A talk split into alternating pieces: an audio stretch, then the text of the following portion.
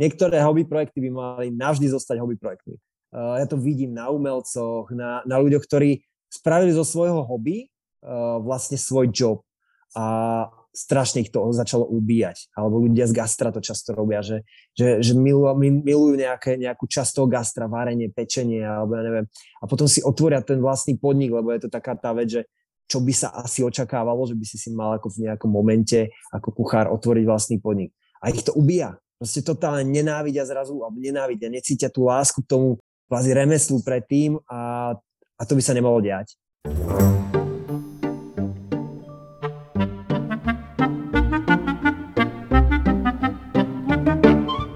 Čaute, mám tu ďalší rozhovor a dnes tu je so mnou Tino Hrenčiar a Tino je pre mňa jeden z najväčších kreatívcov na Slovensku a on ešte na začiatku svojej kariéry začínal ako rapper v skupine Dramatics a taktiež pracoval v centrále Red Bullu ako International Brand Manager a neskôr založil projekt alebo teda značku Life is Porno, značku oblečenia a nedávno vydal knihu Forbidden, v ktorej som sa dozvedel, že si bol dokonca pasak svojho psa.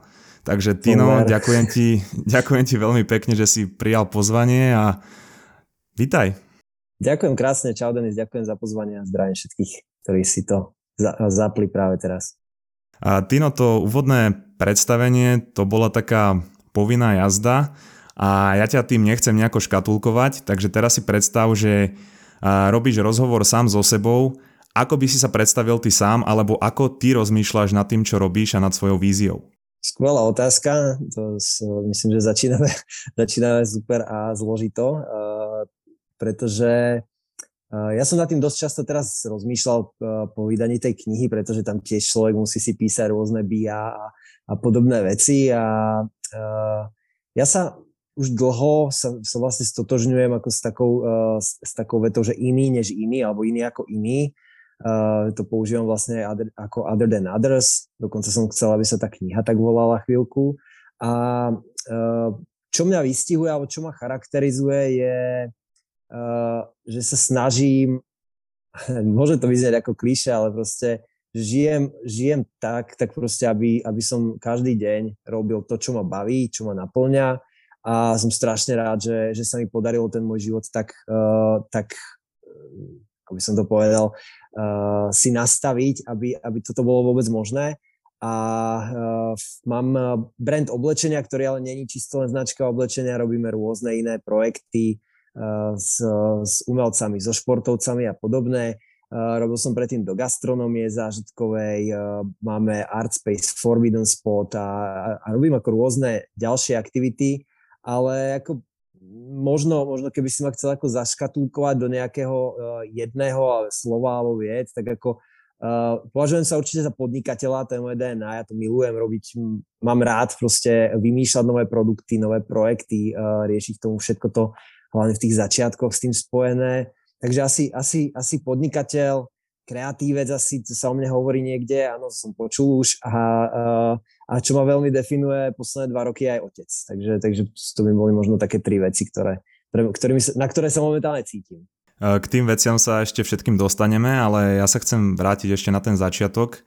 A keď si repoval v Dramatics a ty si zároveň vtedy robil aj v Red Bulle a ty si hovoril, že vlastne keď eh, si repoval, tak nikto, alebo teda veľmi málo ľudí v Red Bulle vedelo, že ty máš na Slovensku takýto druhý život, že si bol ako eh, doktor Jekyll Mr. Hyde.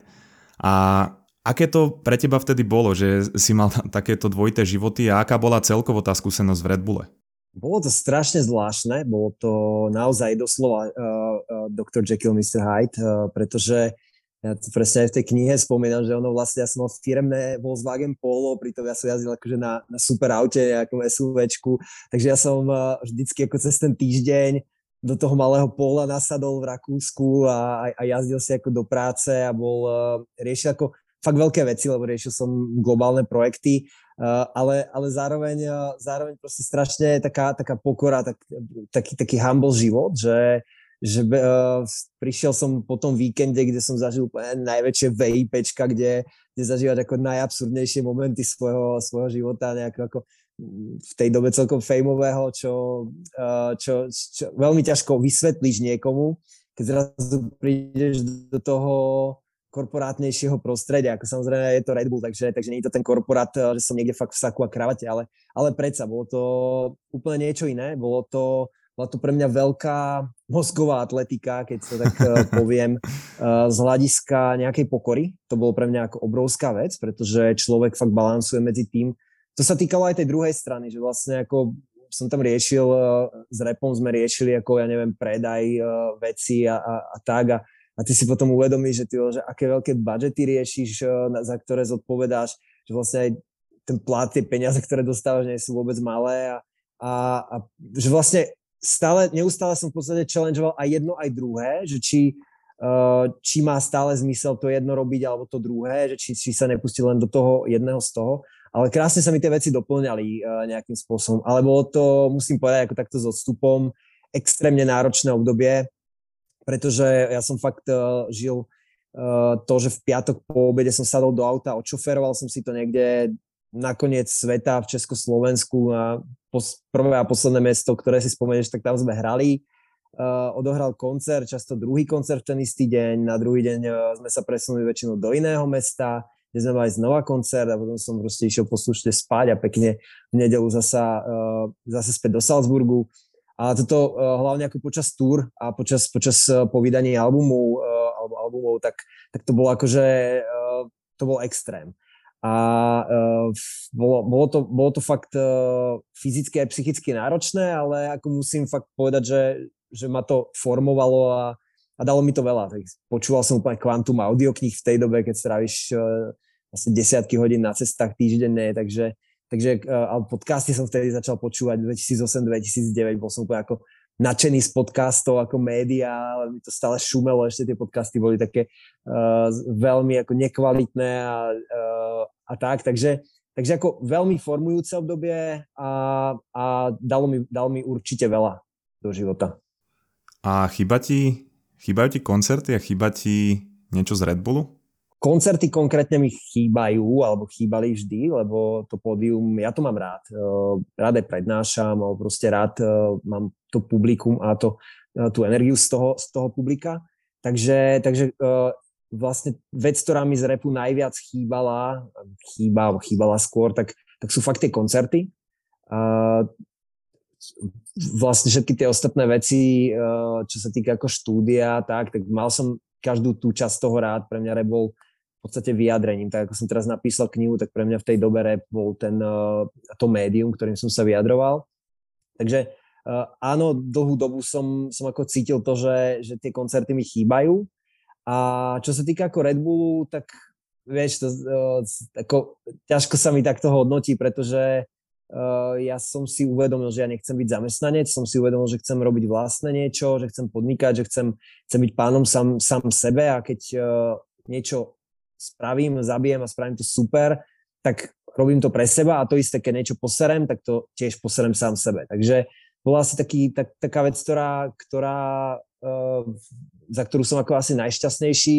Na druhej strane uh, veci, ku ktorým som sa tam dostával, uh, ja neviem, rôzne spolupráce ako s uh, brutálnymi globálnymi agentúrami alebo priamo ako s centrálami Facebooku, Google a podobné, tak, tak to, boli, to boli veci, ktoré, ku ktorým sa momentálne asi len tak ľahko nedostanem. Nie, že by som ako mal tú, tú ambíciu, ale, ale uh, zažil som ako veci, ktoré, na ktoré si asi len tak proste nesiahnem. Mm-hmm.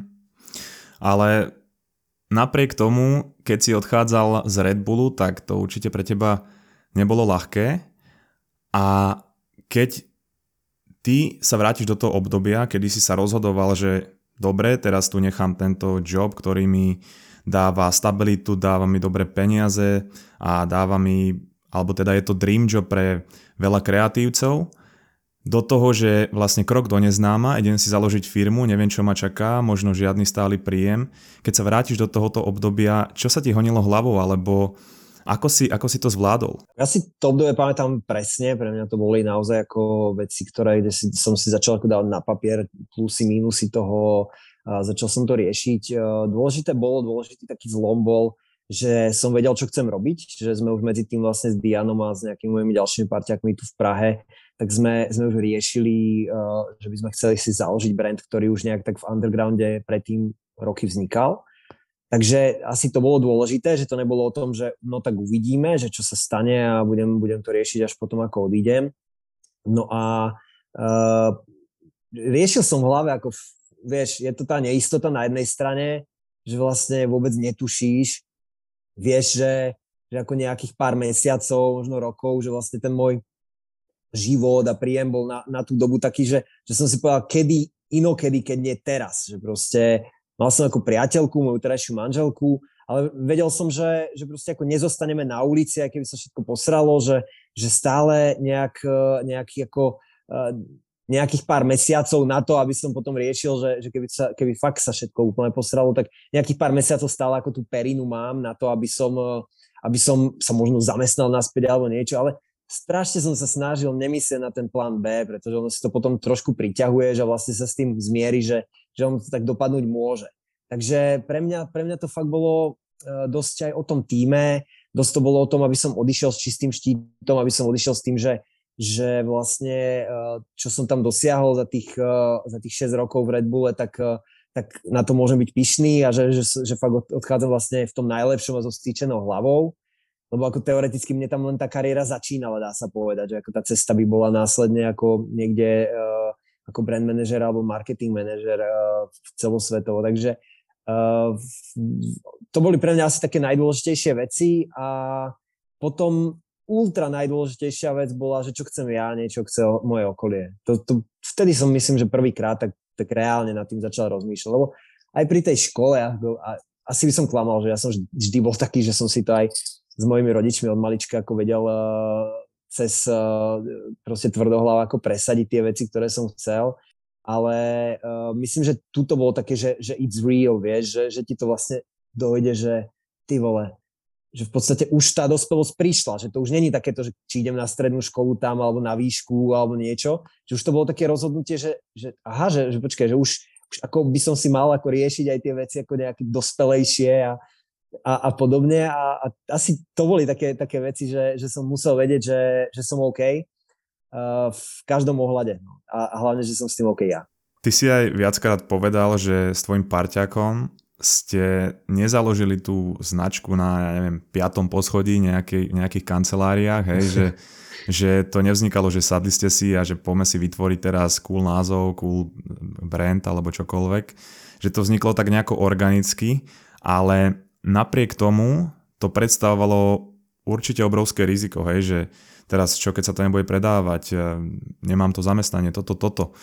A kde vy alebo ty si našiel odvahu hej, že proste založiť takúto firmu, takýto projekt a čo by si poradil ľuďom, ktorí možno teraz majú to isté, hej, že robia v korporáte, majú nejaký nápad, majú to rozvrhnuté, ale chyba tá odvaha, chyba ten posledný krok. Radiť nedokážem nič, pretože to je fakt o každého nejakom takým rozhovore samým so, so sebou, presne povedať si, že čo chcem, a takéto trápne z uh, pohovorov, kde sa vidím za 5 rokov, kde sa vidím za 10 rokov, alebo kde sa chcem vidieť, niekde ma chcú vidieť ostatní, kde ma chce vidieť môj šéf, alebo kde ma chce vidieť uh, moji rodičia, alebo niekomu, komu chcem niečo stále dokazovať. Takže ako, to je asi najdôležitejšia vec, uh, čo vždy radím ľuďom, ktorí začínajú podnikať je, predstav si, že, že, že tak, ako to, uh, si to predstavuješ, tak eh, to absolútne nevíde a bude to 5 krát horšie alebo 10 krát horšie, než si to v najlepších predstavách predstavuješ. Si s tým stále OK a na akú dlhú dobu. A uh, ono fakt, to je tak triviálna otázka, že ktorú keď si položíš a sa nad tým reálne zamyslíš, že, že a tie veci sa dejú, lebo jasné, ja som v tomto celkom idealista, ja mám rád si strieľam ako vysoké plány radšej, lebo potom, potom keď sú tie výsledky ako o, niečo nižšie, tak uh, tak stále sú, stále sú veľké, než proste ísť po, tých malých cieľoch. Ale uh, je dobré sa zamyslieť aj na tom worst case scenario, že čo najhoršie sa môže stať. A proste keď si povieš, že vlastne nič, um, ja som to spomínal aj v knihe, že mne vlastne šéfka, ktorej som sa ako dosť obával, že čo na to povie, tak mi povedala, že to úplne chápe, keď odchádzam z Red Bullu a že, že nezabudne, že tie dvere sú otvorené a ja som už len to, že vie, že môže na tie dvere prísť zaklopať, tak to, je, to už bolo tak silné pre mňa, že, Že vlastne som vedel, že na ne už klopať nikdy neprídem. Ale vedel si, mal si ten taký, taký ten pocit, že keby bolo čokoľvek, tak asi niekde sa zamestám asi si niečo nájdem.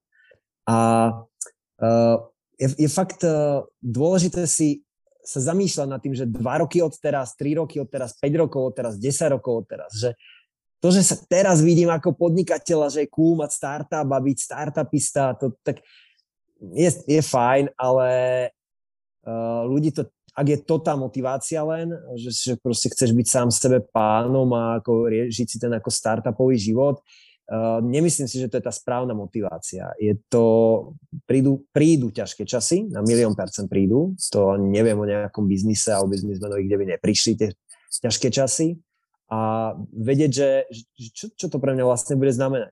To je podľa mňa alfa omega, na čím by sa ten človek mal zamýšľať. A ešte dôležitá vec, ktorú stále ako opakujem, nie každý musí, vždy musí podnikať, nie každý by mal podnikať. Uh, niektorí niektoré hobby projekty by mali navždy zostať hobby projektmi. To je fakt akože podľa mňa rada, ktorú, ktorú pár ľudí keby dostalo. Uh, ja to vidím na umelcoch, na, na ľuďoch, ktorí spravili zo svojho hobby uh, vlastne svoj job a strašne ich to začalo ubíjať. Alebo ľudia z gastra to často robia, že, že, že milujú, milujú nejaké, nejakú časť toho gastra, varenie, pečenie, alebo ja neviem. A potom si otvoria ten vlastný podnik, lebo je to taká tá vec, že čo by sa asi očakávalo, že by si si mal ako v nejakom momente ako kuchár otvoriť vlastný podnik. A ich to ubíja. Proste totálne nenávidia zrazu, alebo nenávidia, necítia tú lásku k tomu kvázi remeslu predtým a, a to by sa nemalo diať. Že radšej, radšej si ten uh, side job, side hustle rob navždy ako side hustle, prečo nie? A ak cítiš, že není dobré to ani moc predlžovať. Takže niekedy, keď cítiš, že, že už, už teraz, tak už proste nepýtať si stále povolenie od niekoho a si to spraviť. Mm-hmm. Ja mám takú kamošku, to je úplne primitívny príklad, ale ona v Kanade hrávala hry a povedala si, že prečo to neskúsiť na Twitchi. Začala hrávať na Twitchi, bola pekná, začala za, zarábať peniaze a povedala, že stalo sa to môjim jobom, ale ja som prestala mať eh, hrávanie hier rada, pretože mala schedule, hej, proste musím ísť tedy hrať, musím hrať 5, hodi- 5 hodín a vytratilo sa z toho tá spontánnosť a to celé kúzlo toho hrania tých hier. To je, to je Denis šport. Proste to si od detstva, ktokoľvek robil akýkoľvek šport, tak presne vie, ako že ťa v detstve baví hrať ten hokej s kamarátmi alebo futbal, tak je jedna vec, ale ty vole, keď už stávaš o 5 ráno na tréning, uh, ideš do tej zimy, ideš zbalený a musíš na ten tréning ísť, a odtrénovať to a potom ísť do tej školy a podobne, tak, tak jasné, to je už to je vlastne v ledomodrom to isté, pretože sa z toho stáva tvoja povinnosť a uh, tam už je dôležité, že nakoľko veľká je tá láska k tomu, alebo to, tá vízia uh, toho, čo robíš. To, že či to prevyšuje to, uh, či ti to viac bere alebo dáva. To je podľa mňa všetko. Ja keď som vlastne prvýkrát narazil na značku Life is Porno, bolo to cez mojich kamošov, Noro a Dominika, pozdravujem ich, a oni to neustále dávali na Instagram do storiek, hej. Oni tam dávali čapice, nálepky a neviem čo všetko. Ja si hovorím, že čo oni majú nejaký tam, ja neviem, čo to promujú tú značku alebo čo. A, a ja, keď, ja keď som potom zistil, že nejaký ten príbeh, story za tou značkou, tak ja som to začal vidieť všade, hej, proste niek- niekde to bolo nasprejo- nasprejované v Prahe, alebo proste na strašne veľa ľudí som to videl a ja som si uvedomil, že to je strašný love brand, že to je veľká komunita, tí ľudia to jednoducho zbožňujú. A otázka na teba je teda, že či ty to tak vnímaš, že mm, nejaká tá vernosť k la, uh, Life is Porno, či je trošku na inej úrovni oproti tým iným značkám, hej, povedzme oblečenia alebo tak. A či ste tú komunitu tak chceli vybudovať a čo vlastne pre vás tá komunita znamená? Mm, komunita pre nás znamená úplne všetko. Ako ja si dovolím tvrdiť, že my sme ako komunitný brand, že na tom to vždy začalo. Uh, jednak aj tým, že, že my sme v tých subkultúrach boli namočení už predtým. Uh, skateboarding, snowboarding, rap, ako si ty spomenul, uh, street art. Že to nebolo o tom, že presne poďme si pozrieť, čo je teraz cool a poďme sa ako venovať tomu a zaplatiť nejakých influencerov. Uh, práve naopak, proste u nás to, u nás to, to vzniklo veľmi organicky asi to vnímam, že pre veľa ľudí sme love brand, čo ma nenormálne teší. To je proste, to je, to je to najviac, čo sa ti môže stať, keď, keď si človek, ktorý, ktorý miluje budovanie značiek. A to je dosť vtipné, že ako si to povedal, pretože uh, ja si myslím, že to je vlastne aj alfa omega toho, ako sa uh, z tvojich vlastne, alebo z bežných ľudí stávajú ako tí, tí, tí, tí fanúškovia, alebo aj kľudne potom neskôr tí hardcore fans, pretože uh, ono, ja to stále hovorím, že u nás pri našom brande ten náš názov je aj strašná výhoda, ale zároveň aj prekliatie. Pretože uh, často si ten človek môže ako prevrátiť očami, že niekto len dal vtipný názov a nevidí tú story behind, alebo ju nechce vidieť, alebo sa k nej ani nedostane. Takže u nás pri brande je vždy dôležitých niekoľko tých touch pointov. To znamená, že uvidíš to na niekom, uh, alebo uvidíš, stretneš sa s tým niekde a potom práve myslím, že tá, tá, tá nejaká afirmácia toho, že to vidíš na niekom, koho rešpektuješ. Či už je to nejaká, nejaká osobnosť, alebo je to niekto ako z tvojich kamarátov, že vlastne vtedy si uh, ten človek často povie, že aha, tak to asi není len joke a presne už, už vygoogli a zistí, že čo je všetko za tým a že akú tú históriu máme, aké projekty sme robili, s kým robíme, ako to robíme a podobne. A, a vlastne často ten človek uh, ide viacej do hĺbky a začína ho to tak baviť, že a, a fakt tých, uh, tých stories, ako, ako si mi povedal ty, tak, tak to počúvame už posledných 10 rokov ako často. A prečo som povedal, že je to zároveň aj prekliatie, pretože v tomto svete, proste presaturovanom uh, vecami, kde tých brandov je milión, tak hlavne napríklad do zahraničia prísť, kde vlastne tú, tú komunitu musíš budovať od úplného spodu, tak bez toho, aby si tam prišiel s nejakým veľkým budžetom a, a rovno tú story dokázal vlastne tým, tým ľuďom povedať, tak je ako extrémne ťažké. Kde, uh, to proste, pretože ako tých, tých jokových názvov a, a vtipných merchandisingov je, to vieš, milión, ale proste uh, keď chceš tie touchpointy, aby sa ten človek stretol s tým niekoľkokrát, aby proste uh, sa dostal k tomu a chcel dostať k tomu, že čo je za tým, tak to je v tom svetovom alebo aj európskom meritku akože extrémne, extrémne ťažké. Takže Takže asi toľko, neviem, či som ti odpovedal na otázku, ale verím, že áno. Odpovedal. Um, Life is porno, predsa len, ako si už spomínal, to je tak, taký trošku až provokatívny názov by som povedal a vy ste s tým mali vlastne sami problémy, keď ste chceli zaregistrovať značku, museli ste ísť na nejaký iný úrad.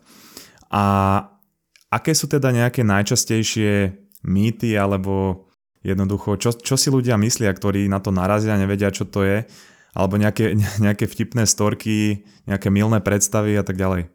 No tých je milión, to je furt. Proste uh, uh, tých, tých problémov, ktoré sme uh, si povedal, že sami uh, sme mali problémy, skôr by som povedal samé problémy.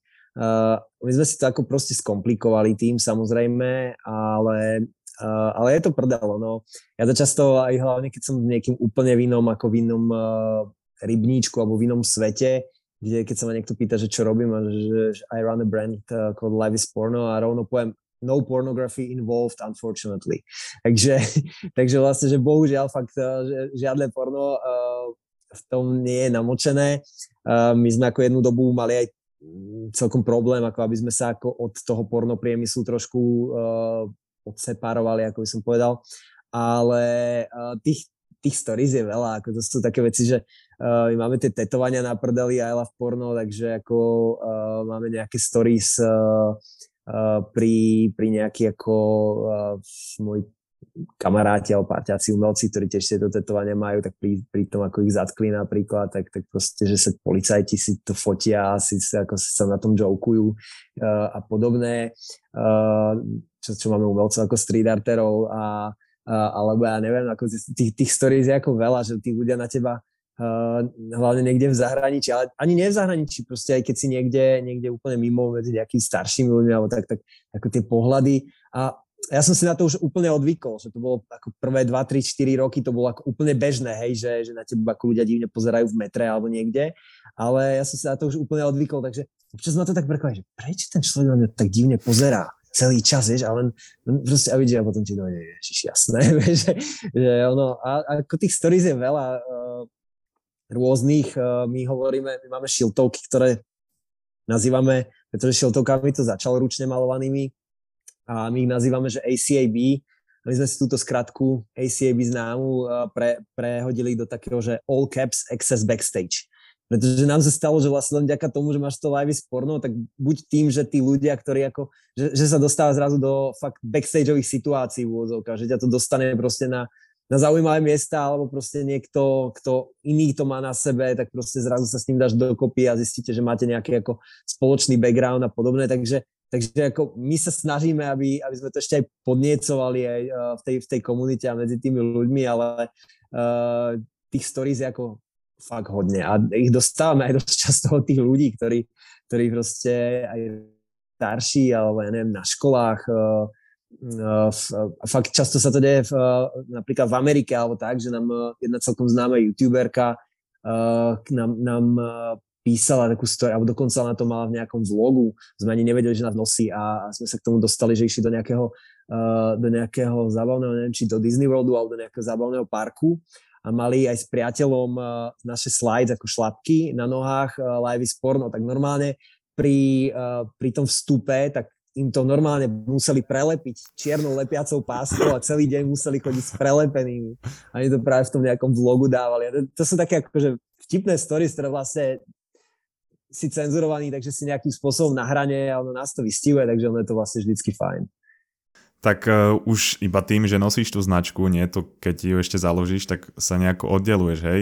Lebo keď niekto vidí porno, tak hneď si povie, že jo, porno, hej? Že proste preto na teba aj tí ľudia pozerajú samozrejme a ako ty hovoríš, iný ako iný. Ale chcem sa ešte vrátiť niečomu, čo ty si povedal. Ty si povedal, že presvedčiť tých ľudí v zahraničí. Hej?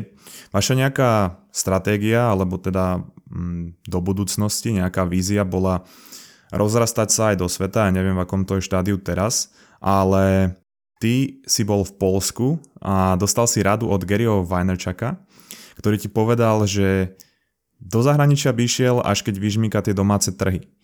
A ja sa ťa chcem spýtať, že aké to je pre teba, keď ty máš nejakú víziu, že ja chcem tú značku dotiahnuť do zahraničia, chcem sa sústrediť na zahraničné trhy a niekto, aj keď je to teda veľký podnikateľ a veľký povedzme motivátor, ti dá takúto radu a ty teraz musíš tú víziu trošku premeniť, zamyslieť sa nad tým, pretože to je veľký problém dneska, je, že niekto mi dá povedzme radu, dôkaz a ja musím zmeniť svoje chovanie na základe toho, čo na Slovensku a v Čechách nevieme.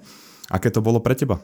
No to je obrovský problém, to je obrovský problém hlavne ega, vieš. Preto tí ľudia aj, keď nie, niekde som mentoroval alebo mentoruješ niekoho, tak, tak oni, vieš, v tých začiatkoch prevracaš často očami, ako možno nie, nie ako uh, uh, navonok, ale, ale proste vo vnútri, že prevrátiš tie oči, ale to isté sa stalo mne, mne tiež ľudia hovorili, že to nebude nosiť uh, live porno na hlave a, a či, či sme sa ako nezbláznili. Uh, takže je to väčšinou otázka ega a je dôležité, že čo ja stále hovorím, tiež to píšem aj v knihe, že uh, rád sa, alebo, alebo nikdy neber názor od ľudí, uh, nikdy si nepripúšťaj názor od ľudí, ku ktorým by si si ty sám nešiel poradu. To znamená, že keď mi to povie človek, ktorému verím, ktorého extrémne cením, ktorý uh, má za sebou niečo, a chápe celý ten kontext, alebo väčšinu toho kontextu, tak ja si dám poradiť strašne rád. Ja nemám problém povedať, milil som sa, uh, sorry, fakt som, proste bol som úplne mimo a, a takto to je akákoľvek vec v minulosti, kde som sa mýlil, tak, tak rád by som, bez problémov by som ju priznal. A ono, tuto nebol zase až taký obrovský uh, mindset shift, uh, ako by sa to mohlo zdať, možno som to zdramatizoval na tom videu, pretože ako by sme už vtedy uh, začali trošku uh, ja som tam mal ako celkom zázemie v Polsku a sme, sme začali robiť trošku viac s Polskom. Ale je pravda, že vlastne aj potom ten COVID, uh, aj, aj to, čo sa vlastne udialo potom, tak, uh, tak nám trošku nabúralo to uh, vlastne zabíjanie tých krajín alebo, alebo snažiť sa ako vyžmýkať tie krajiny, kde, kde už vyhrávam a kde už proste mám nejakú, nejakú trakciu a kde už proste nejak, nejak som, som známejší trošku. A e, je pravda, že, že sme trošku ako toho upustili, lebo sme to mali naviazané na dosť veľa rôznych ako offline aktivít, ale e, ja, ja ako nemám vôbec žiadny problém ako s nejakým akože uh, switchnutím tej stratégie a, a trošku zmenu nejakých plánov. Práve ja tu vlastne mám rád, že, že sa dostaneš k niečomu, čo je ako obrovská príležitosť a musíš, musíš ten svoj dovtedajší mindset alebo ten biznis plán alebo niečo zmeniť a vlastne tá naša e, malosť vlastne, že nie sme nejaký korporát, nám dáva tú voľnosť to urobiť. Takže, takže ako ja s tým osobný problém nemám a ešte stále tú ambíciu, akože, že stať sa svetovým brandom samozrejme máme, robíme preto nejaké malé krôčiky postupne, ale možno vtedy bol taký, alebo to obdob, v tom období bol takéto uvedomenie, že, není sa úplne kam ponáhľať. Ako pred 10 rokmi, keby si mi asi povedal toto, že, že vlastne ti teraz poviem, že není sa kam ponáhľať, tak by som ti povedal, že sa zbláznil, pretože som si myslel, že ako za dva roky budeme mať uh, s 200 tisíc korunovým vstupným kapitálom zabitý celý svet a verili sme tomu, ako sa to kľudne stať mohlo nejakom, nejak, ale proste sa to, sa, no, niektoré veci neosereš, niektoré veci trvajú čas a niektoré veci je vlastne dobré, že trvajú nejaký dlhší čas. Takže, takže, takže hm, znova nechcem, nechcem tu nejak premotivovať ani žiadne kliše, ani nič, ale ono fakt často tá, tá, tá, tá cesta je cieľ, ono je to proste fakt prdel, nás to stále baví, dáva, dostáva nás to do super super eh, situácií, sme, máme šťastie robiť so super ľuďmi, so super umelcami, bavíme sa tým, čo robíme, cestujeme teraz o niečo menej, ale proste vďaka, vďaka tomu, čo robíme, tak veľa sme cestovali a verím, že budeme cestovať zase niekedy.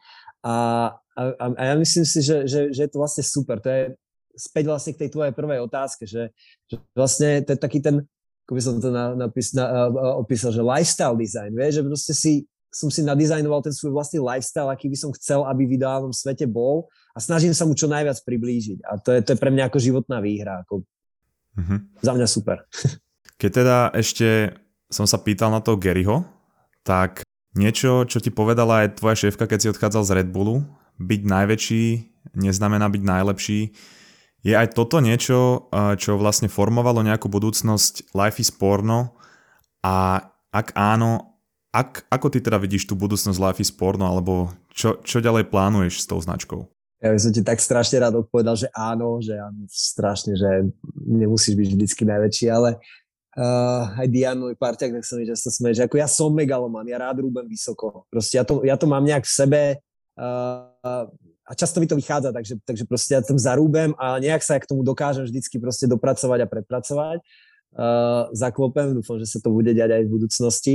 Uh, ale uh, na druhej strane tá pokora je strašne dôležitá. To, to som si uvedomil už veľmi dávno, je to pre mňa ako jedna z najdôležitejších vlastností, takže, takže vždy vedieť, že kde, kde a kedy je ten, ten čas, kde si momentálne a, a aj sa podľa toho ako keby správať. Uh, a tá druhá časť otázky, uh, čo sa týka live porno, tak uh, my budeme mať 10 rokov teraz 2022, čo je fakt bomba, že, že vlastne, že, že 10 rokov, je to neuveriteľné, zdá, nezdá sa mi to, že by to bolo už 10 rokov, ale my strašne cítime teraz, posledné 2-3 roky, že sme ešte len na začiatku, že proste nám, nám aj často hovoria aj ľudia ako z, z, tej, z tej scény alebo ako z, z lokálnych, čo majú lokálne brand, že, že ste tak ďaleko a toto, ale proste my stále máme pocit, že sme na úplnom, úplnom začiatku, že nás čakajú ešte fakt veľké veci a uh, máme teraz ako celkom zaujímavé plány na najbližšie obdobie, na najbližší, minimálne na najbližší rok určite. A, a ja, ja sa na to akože extrémne teším. Takže keby som bol zase teraz ako trošku v mojej hlave 10 plus rokov, povedzme, alebo 5 plus rokov, tak, uh, tak nemyslím si, že Live Porno za 5 až 10 rokov bude, uh, budú ľudia poznať ako značku oblečenia. Myslím si, že, že pretože vlastne tá značka oblečenia bol len jeden, vždy len jeden z našich projektov. My sme predtým robili rôzne videá, rôzne ako eventy, rôzne projekty, ale vyformovalo sa to do toho, že najznačnejšia časť a čo nás vlastne aj živí, aj čo robí, čomu venujeme najviac energie a času, peňazí, tak, tak je oblečenie alebo príslušenstvo. Ale myslím si, že nás to hodne ťahá do toho, do, do tých zážitkov, do tých experiences, do toho artu hlavne. Takže, takže myslím si, že, že tá naša budúcnosť je, je možno viac aj týmto smerom, artovým a myslím si, že bude hodne spojená s nejakou ako virtuálnou realitou, metaverz a podobné. To sú veci, ktoré mňa extrémne fascinujú, ktoré, ktoré proste uh, už teraz viem, ako to bude a, a verím, že budeme toho súčasťou. Takže... Som sa ťa to mohol spýtať, jak, teraz uletia jak eh, na pohovore, vieš, že kde vidíš Life is Porno za 5 alebo 10 rokov? Obľúbená no, otázka. um, ale ty si... Ale to, je, ale to je by, prepáč, ale to je by the way strašne super otázka. Ona, keď ju nepoložíš, možno, možno sa dá položiť ešte možno aj trošku, trošku lepšie tomu človeku, ale uh, že nech ti popíše uh, úplne bežný deň, že sa ráno zobudí a je rok 2030. A vtedy sa ten človek vlastne spýtaš sa o to isté ale vlastne si uvedomíš, že sa, že sa opýtaš na to, že čo ráno robí a a vlastne ti opíše celý ten svoj život, že či už má deti, alebo či už má rodinu, alebo či, či má dom, alebo či, či býva stále tam isto a podobné. Že napríklad mne sa ako uh, celkom osvedčilo tú otázku pokladať nejak takto, z nemenej kliše a zároveň, uh, zároveň proste ten človek uh, sa nad tým zamyslí oveľa akože že pri zemi, uh, kdežto proste keď začne rozprávať o tom, že kde bude za 10 rokov, tak jasné, tak tam sa vidím, toto. To. A, takže toto je, toto je len taký možno môj trik na, na túto otázku, ako z nej vybuchať maximum. A prepáč, ja som ti skočil do toho, že sa chcel vlastne niečo spýtať. Nie, akože za mňa, samozrejme, že tie otázky sa musia pokladať inak, lebo hej, nebudem sa to pýtať ako tak, jak sa to pýta každý, ale hlavne ono ti to ukáže aj rozsah tých ambícií toho človeka, alebo to, kam smeruje. Preto sa to pýtajú na pohovoroch. Hej akože ka- každý na to odpovedá inak. Ale ja som chcel prejsť k tvojmu ďalšiemu projektu a ten bol Forbidden Taste. Ten si vlastne založil so svojou ženou, Ivon. Mm-hmm. A ja keď som o tom počúval, ja som si teda popravde nevedel predstaviť, ako to funguje. Hej. Ty si hovoril, že to je niečo také, že prišla ti správa a ty si mal zistiť, že na základe nejakých indícií, kde to bude, že ste servírovali jedlo na gramofónových platniach, alebo že z, na kevku, hej. Alebo sa mi páčilo to z, tých, to z tých večierkov, že si čašník povedal, že musí si odskočiť a skočil z 5 metrov a spravil akrobatickú show.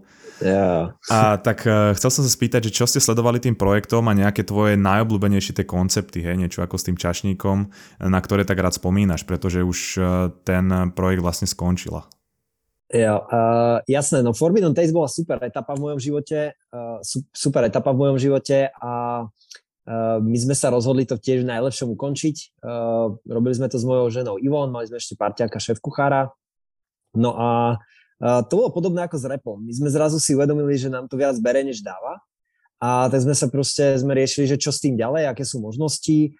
Uh, snažili sme sa vyžmýkať všetky z nich, eh, vrátane nejakého ako predaja, nejakých ostatných vecí a uvedomili sme si, že úplne najlepšie bude vlastne ten projekt ukončiť, pardon, na nejakú, na nejakú dobu. No a uh, stále na to, ako, to, sú, to sú veci, ktoré, ktoré my, sme, my sme tam fakt povymýšľali, to nie ja konkrétne, ale cez celý náš tým, tak sme povymýšľali ako, uh, myslím si, že fakt uh, kruté veci a často svetové, samozrejme s nesvetovými budžetmi ale mali sme super klientov, pretože sme to robili aj pre firmy a mali sme možnosť ako e, veľkej e, voľnosti a kreativity. A e, z tých takých ako obľúbených, my k tomu máme také videjko, že, že koniec Forbidden Taste, to môžeš potom možno nalinkovať niekde do, do show notes. Určite hodíme do popisu. Kde sú, kde, sú, kde sú vlastne spomenuté väčšina z nich a Uh, tieto, tie, tie prekvapenia, ono to bolo celé založené na prekvapeniach, takže tiež s tým bolo ako veľa rôznych ako vtipných situácií, uh, samozrejme sme nechceli tých ľudí dostať do nejaké ako nekomfortnej situácie. Uh, ja, ja spomeniem jednu, tak tá bola úplne, že, že, že úplne super, pretože sme robili v jednej galérii, sme robili fakt private dinner, možno do 10 ľudí pre ako fakt top management uh, jednej, jednej značky. Tuším, dokonca tu mali ako nejakú návštevu z centrály. A uh, my sme často používali hercov. A robili sme s, s našimi kamarátmi z Impra, uh, improvizační herci. A uh, oni, uh, tí ľudia, tí hostia dostali, dostali indíciu, že na tej tej zastávke proste hľadaj, ja neviem čo, už, už si to presne nepamätám úplne, ale uh, teraz tá indícia vedla k týmto dvom ľuďom, týmto chalanom. A Uh, oni ich tam čakali, boli ako oblečení úplne ako nejakí drevorúbači, proste, proste random, dva mladí chalani a teraz tí ľudia absolútne netušili, že what the fuck is going on. A, a oni teda, že oni vás zavedieme vás na tú večeru a, a teda uh, vedľa tej galérie bola úplne že tretia cenová skupina. A oni ako uh, improvizátori, tak im prišlo extrémne vtipné, že tam prídu, že povedia, že majú rezerváciu, oni pozerali, hľadali ich tam, že tam rezervácia není, už tí hostia boli akože fakt nervózni. Uh, a teraz, uh, teraz ich tam ako niekde usadili, bolo tam ako celkom plné, ich tam usadili a, a normálne akože sedeli, a, a, ono, a dokonca už aj ten človek, ktorý bol zadávateľ, ktorý ako vedel, že, že, že tam sa niečo udeje, on nechcel vedieť, myslím, že presne detaily, že aby zostal prekvapený, tak už bolo na ňom, že, že tiež vidieť poriadu nervozitu, on mi aj potom hovoril, že bol akože už, už fakt myslel, že ty vole, tak toto fakt posrali, že, že experience, experience, ale že toto je už moc. Oni čakali, že tam im začnú servírovať úplne nejaké akože brutály, ale oni nakoniec to nejak ako dali do tej hry a povedali, OK, a stáť a rýchlo a ideme tam a tam. A zrazu proste v galérii, celá galéria pre nich a tam ich čakali úplne akože že brutály.